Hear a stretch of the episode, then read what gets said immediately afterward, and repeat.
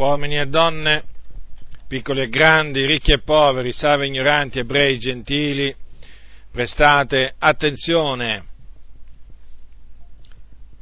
alla buona notizia relativa al regno di Dio, al nome di Gesù Cristo, che sto per annunziarvi. È scritto nella Bibbia, precisamente nell'Epistola agli Ebrei, al capitolo 10, dal versetto 1 al versetto 10, sono scritte queste parole.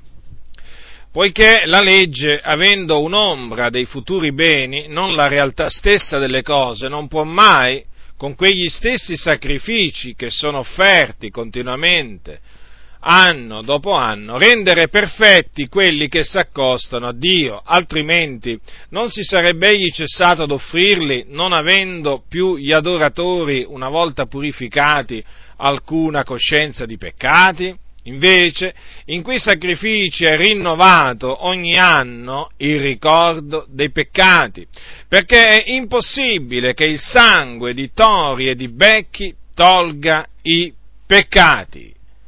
Perciò, entrando nel mondo, egli dice, tu non hai voluto né sacrificio né offerta, ma mi hai preparato un corpo. Non hai gradito né olocausti né sacrifici per il peccato. Allora ho detto, ecco, io vengo, nel rotolo del libro è scritto di me, per fare, o oh Dio, la tua volontà dopo aver detto prima tu non hai voluto e non hai gradito né sacrifici né offerte né olocausti né sacrifici per il peccato, i quali sono offerti secondo la legge, egli dice poi, ecco, io vengo per fare la tua volontà. Egli toglie via il primo per stabilire il secondo. In virtù di questa volontà noi siamo stati santificati mediante l'offerta del corpo di Gesù Cristo, fatta una volta per sempre. Ora, migliaia di anni fa, il popolo, eh, il popolo di Israele si trovava in Egitto, nella terra d'Egitto. Vi si trovava là per volere di Dio, per decreto di Dio. Ed era sottoposto a, ad, una, ad una dura servitù da parte degli egiziani. Questo naturalmente schiavitù fe, indusse i, eh, gli israeliti a gridare a Dio. In mezzo alla loro afflizione essi gridarono a Dio e il Dio ascoltò le loro grida e si ricordò del patto che aveva fatto con i loro padri, cioè con Abramo, Isacco e Giacobbe, e mandò loro un Salvatore, mandò loro Mosè per tirarli fuori da quella situazione, per riscattarli dalla schiavitù degli egiziani. E questo avvenne. Dio mandò Mosè con il suo fratello Aronne, i quali liberarono, naturalmente con l'aiuto di Dio, perché da soli non avrebbero mai potuto fare una simile cosa, con l'aiuto di Dio, perché Dio manifestò la sua potenza con loro, il Dio liberò il popolo di Israele. E lo tirò fuori dopo una eh, schiavitù che, eh, che, era durata 400 anni, lo tirò fuori con, gran, con mano potente dalla terra d'Egitto. Lo, eh, e lo menò, dopo averlo tirato fuori dal, dal, dal paese d'Egitto, lo menò nel deserto. E nel deserto fecero diverse tappe, prima di arrivare nella terra di Canaan, che era la terra promessa che il Dio aveva promesso sempre ad Abramo, Isacco e Giacobbe. Ora, durante questo tragitto che avvenne nel deserto, il Dio li menò al monte Sinai, a Oreb. E qui l'Iddio Onnipotente, il creatore dei cieli e della terra, fece con gli israeliti o ebrei un patto, che è chiamato appunto il primo patto, stabilì il primo patto. E appunto questo lo fece con gli israeliti.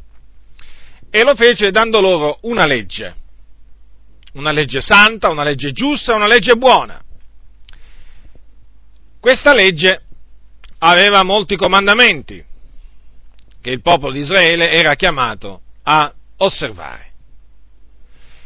E tra questi comandamenti c'era pure quello di offrire dei sacrifici per il peccato.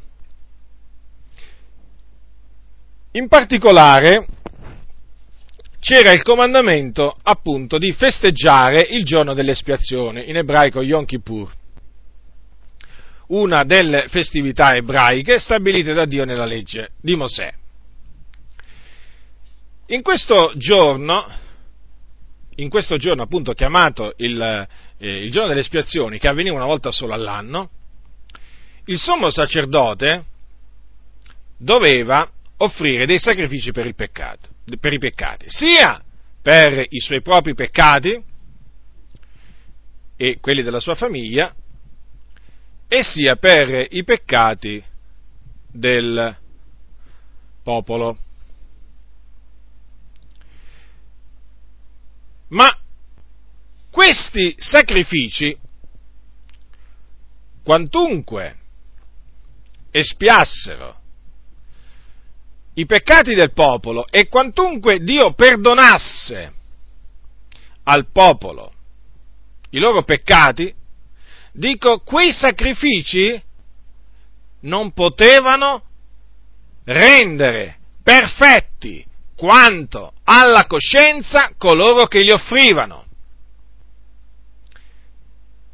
E questo perché era impossibile che il sangue di tori, di becchi, togliesse i peccati. D'altronde, il fatto che quei sacrifici dovevano essere offerti anno dopo anno mostrava appunto la loro insufficienza, mostrava i grandi loro limiti, perché ogni anno in quei sacrifici era rinnovato il ricordo dei peccati, per cui i sacrificatori continuavano a avere coscienza di peccati.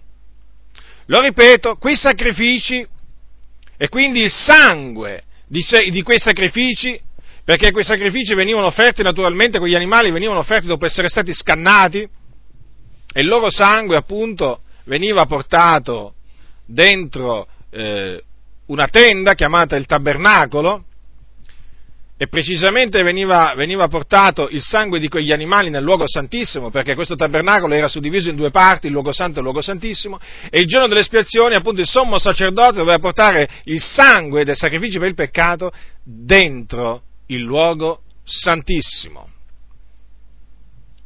Ora, lo ripeto, il sangue di quei sacrifici non poteva togliere i peccati dalla coscienza di coloro che offrivano quei sacrifici. Perciò, cioè Proprio per questa ragione, entrando nel mondo, il figlio di Dio ha detto queste parole. Tu non hai voluto né sacrificio né offerta, ma mi hai preparato un corpo, non hai gradito né olocausti né sacrifici per il peccato, allora ha detto, ecco io vengo, nel rotolo del libro è scritto di me per fare, Dio, la tua volontà. Quindi il Signore ha tolto via il primo patto, il Signore Gesù Cristo, il Figlio di Dio, e ha stabilito il secondo. E il secondo patto è stato stabilito sul suo sangue, cioè sul sangue del figliolo di Dio.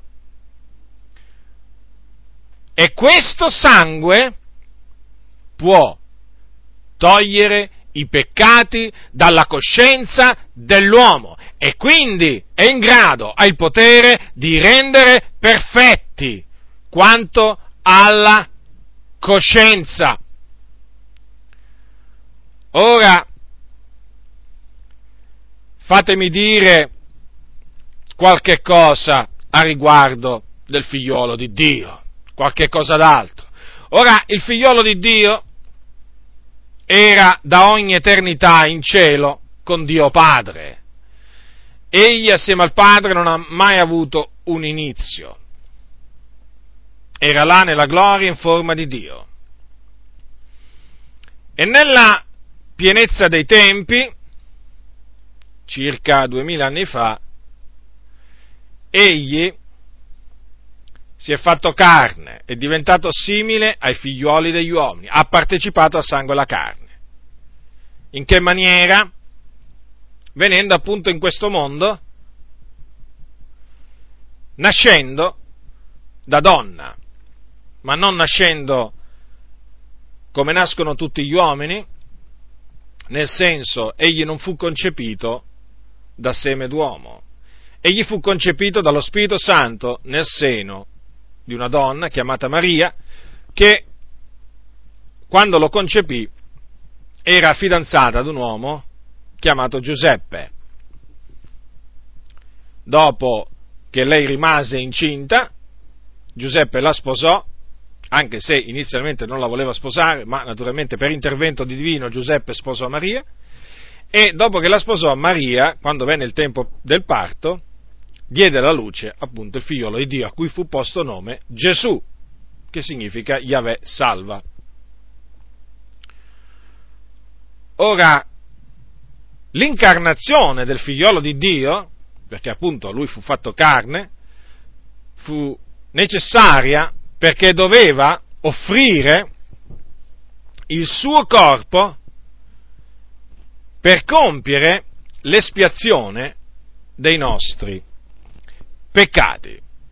Il sommo sacerdote sotto l'Antico Testamento offriva il sangue degli animali per i suoi peccati e per i peccati del popolo, mentre Gesù Cristo doveva offrire il suo proprio sangue per compiere l'espiazione dei nostri peccati.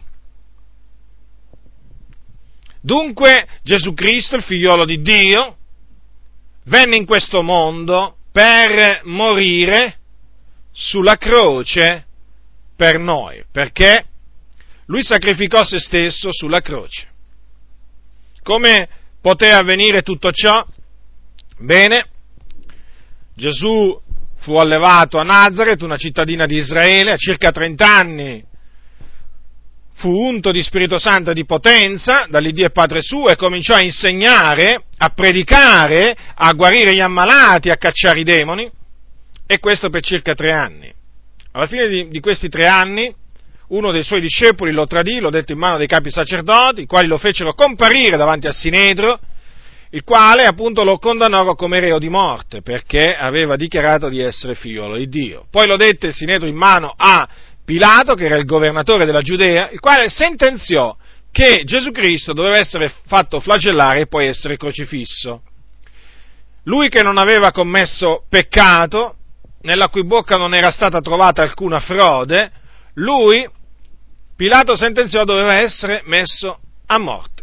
E fu messo a morte al Golgota, eh, su una croce, fu crocifisso in mezzo a due malfattori e dunque ecco la maniera in cui Gesù Cristo offrì se stesso per i nostri peccati.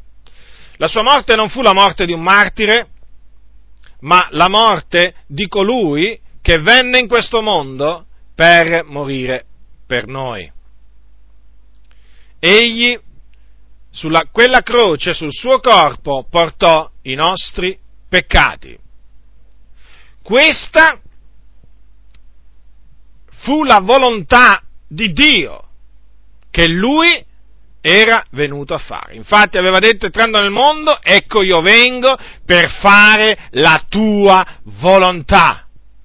La volontà di Dio verso Gesù era che lui offrisse se stesso, deponesse se stesso, la sua vita, per i nostri peccati. Poco prima di essere arrestato, Gesù si trovava in un, in un giardino chiamato Getsemani ed era là e pregava l'Iddio e Padre suo. E nel pregare disse, disse queste, queste parole. Abba, Padre, ogni cosa ti è possibile, allontana da me questo calice, ma pure non quello che io voglio, ma quello che tu vuoi, cioè non la mia volontà sia fatta, ma la tua sia fatta. E difatti Gesù era venuto, eh, Gesù venne in questo mondo per fare non la sua propria volontà, ma la volontà dell'Iddio e Padre suo. Lo aveva detto. Gesù aveva detto, ecco io vengo per fare la tua volontà. E questa volontà fece.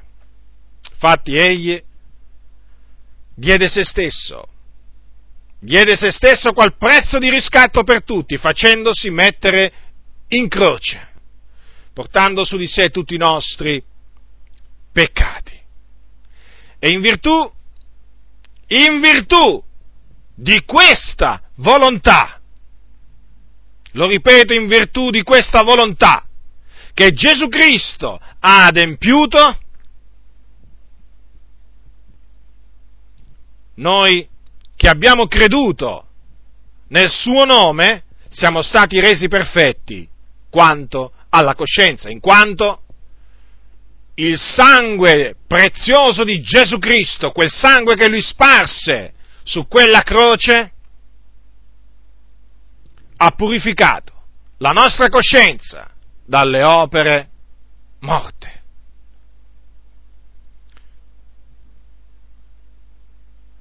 Il sangue di Cristo ha fatto quello che il sangue di Torre di Becchi non poteva fare sotto l'Antico Testamento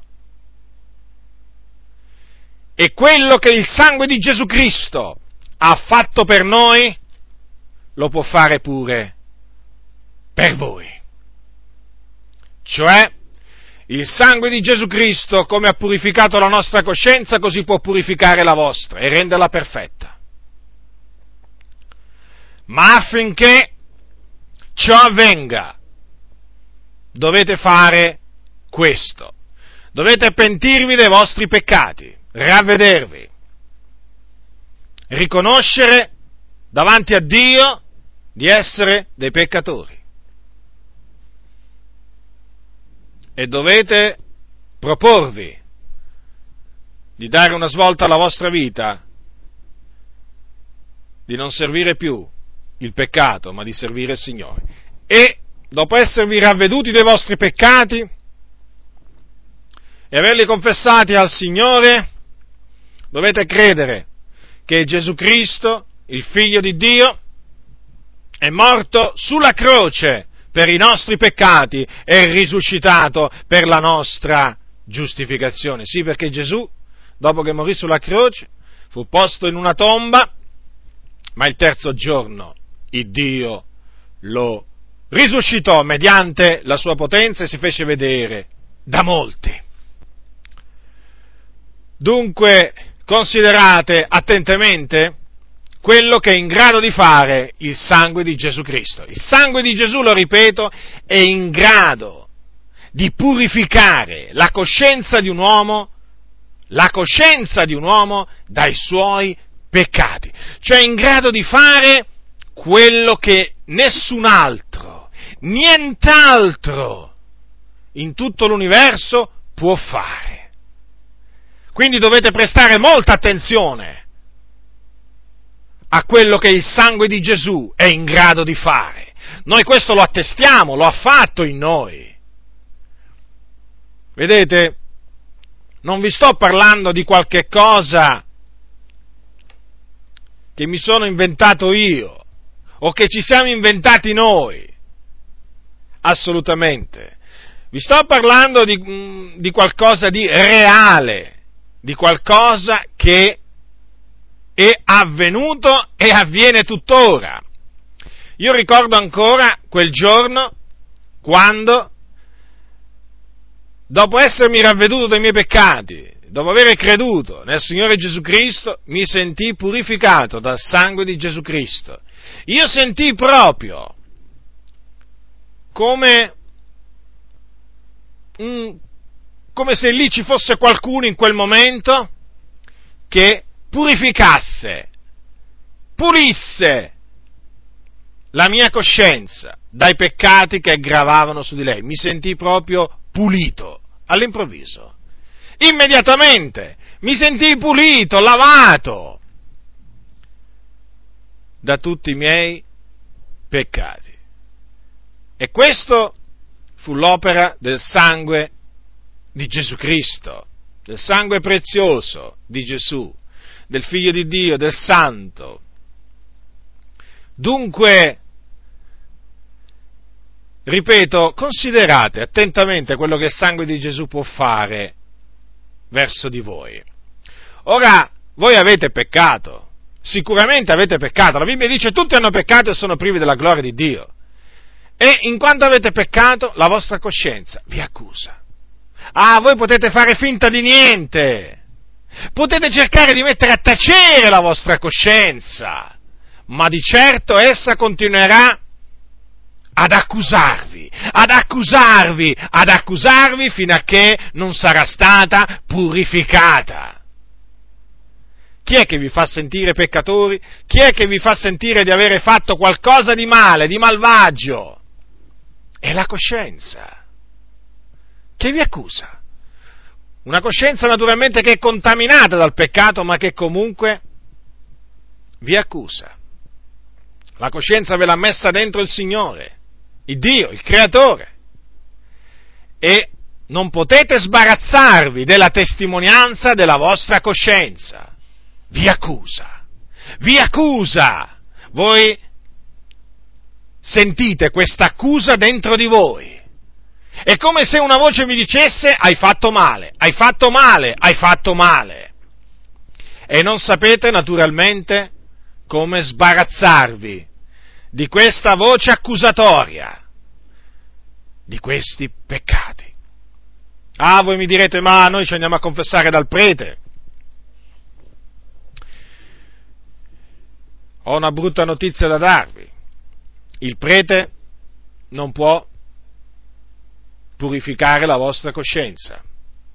Il prete non può purificare la vostra coscienza perché non può perdonare i vostri peccati, non li può cancellare, non li può togliere dalla vostra coscienza. Sì, lui vi dice che ti assolve qui e là, ma quella soluzione è, sono parole vane, Parole dette al vento, parole che non hanno nessun senso, parole che non hanno nessun effetto sulla vostra coscienza, perché la vostra coscienza, e voi lo sapete bene, cattolici romani, continua ad accusarvi. Dopo che uscite dal confessionale, vi sentite peccatori come vi sentivate prima di entrare nel confessionale. Vi sentite sporchi anche dopo che siete usciti dal confessionale. Vi sentivate sporchi prima e vi sentite sporchi adesso. Sporchi, sì zozzi davanti al Signore. E questo perché il prete, il prete non può nella maniera più assoluta perdonare i vostri peccati, non può allontanare i vostri peccati dalla vostra coscienza, non può purificare la vostra coscienza dalle opere morte. A voi vi è stato detto che può? Siete stati ingannati. Questo è uno dei più grandi inganni perpetrati dal seduttore di tutto il mondo che è il diavolo a danno delle persone. Fare credere loro che un uomo con delle parole, eh, che fa le veci in quel momento di Cristo, è in grado di perdonare i peccati agli uomini. Ah, quale grande inganno! La Bibbia non dice questo, la Bibbia non parla di nessuna confessione al prete per ottenere la purificazione della propria coscienza dai propri peccati. No, Semmai la confessione va fatta direttamente al Signore il Dio. Come diceva, come diceva il salmista, ascoltate quello che diceva il salmista, che era un uomo che aveva fiducia in Dio.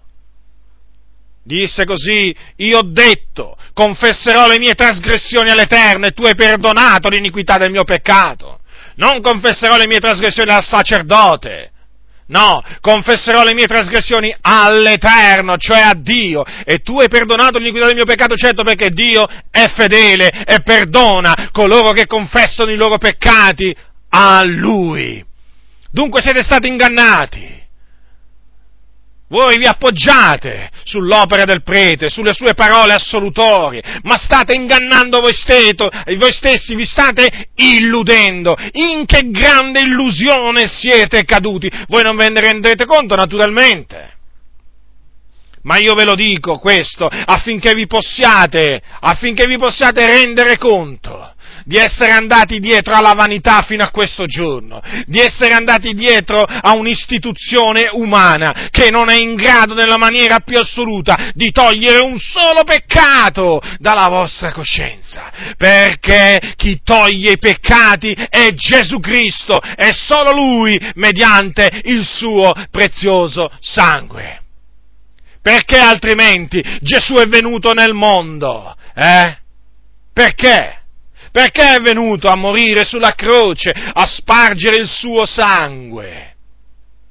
Se non per dare remissione dei peccati a coloro che si ravvedono e li confessano e credono nel suo nome. Che c'entra il prete? Che c'entra la mediazione del prete? Non c'entra proprio niente nell'Evangelo il prete è una figura estranea al messaggio dell'Evangelo, alla via della salvezza così come l'ha stabilita il Dio, è qualcosa di estraneo che non fa parte dell'Evangelo, ma voi pensate invece che ne faccia parte, illudendo voi stessi, ma d'altronde ci sarà una ragione per cui la coscienza, eh? la coscienza, la vostra coscienza vi continua ancora ad accusare, eh? Vi fa sentire dei peccatori. Ci sarà pure una ragione, ma vi siete mai domandati come mai andate continuamente dal prete a confessare i vostri peccati e quei peccati ve li sentite ancora addosso? Che pesano sulla vostra coscienza, che vi schiacciano, non potete dormire la notte, avete senso di colpa, eppure voi dite, li ho confessati al prete, che è un ministro di Cristo, voi dite, ma come mai allora ancora quei peccati? Li sento dentro di me, non sono andati via da me. La ragione è semplice, perché siete andati a confessarli alla persona sbagliata.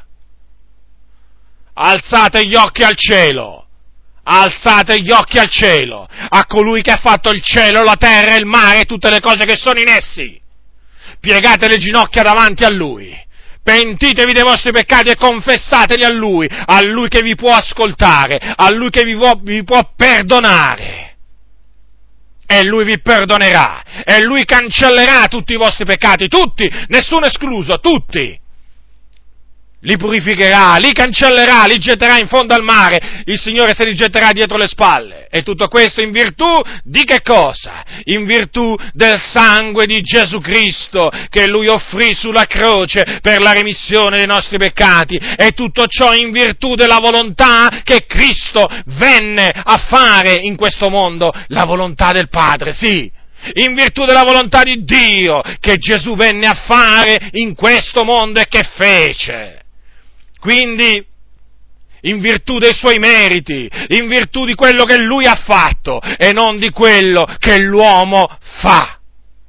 Finora vi è stato insegnato a voi cattolici romani che il perdono dei peccati, eh, voi potete ottenerlo anche, diciamo, facendo del bene. Non è assolutamente così. Non è assolutamente così. Perché il perdono dei peccati si ottiene solamente mediante la fede in Gesù Cristo e quindi in virtù della potenza del sangue di Gesù Cristo. Dunque, questa è la buona notizia relativa al regno di Dio e al nome di Gesù Cristo. I vostri peccati vi possono essere cancellati immediatamente, la vostra coscienza quindi resa perfetta mediante il sangue di Gesù Cristo. Considerate per un momento, ma considerate per un momento quello che Gesù ha fatto sulla croce. Gesù sulla croce versò il suo sangue, l'ha sparso per la remissione dei nostri peccati. E dunque si ottiene per grazia, per grazia, totalmente per grazia, perché è in virtù di quello che Cristo ha fatto e dunque, è una buona notizia questa. Certo che è una buona notizia, perché per avere la propria coscienza purgata dai propri peccati occorre solamente ravvedersi e credere nel Signore Gesù Cristo. Tu dirai troppo semplice, troppo semplice per essere vero, troppo bello per essere vero. Ascolta, non farti ingannare ulteriormente dal nemico che è il diavolo. È così, così è scritto, così crediamo, così proclamiamo. Quindi ubbidisci a quello che sta scritto nella Bibbia, che è la parola di Dio. Se il Signore ha detto, se il Signore ha fatto una promessa, quella lui la manterrà. Se il Signore ha promesso di purificare la tua coscienza, di perdonarti, di cancellare i tuoi peccati, se tu ti ravvedi e credi nel suo figliolo, il Signore ha detto il vero. Non può mentire, manterrà la sua parola. E te ne accorgerai nel momento in cui farai quello che lui ti ordina. Io, quando ho obbedito al Signore, pentendomi dei miei peccati e credendo nel Signore Gesù Cristo, io ho visto, ho gustato la fedeltà di Dio perché il Signore immediatamente, te lo ripeto, mi perdonò i miei peccati, mi sentì lavato e purificato e quello che ha fatto per me il Signore farà anche per te, a condizione che ti ravvedi dei tuoi peccati e credi nel figliolo di Dio. Ricordati, il sangue di Cristo rende perfetti quanto alla coscienza.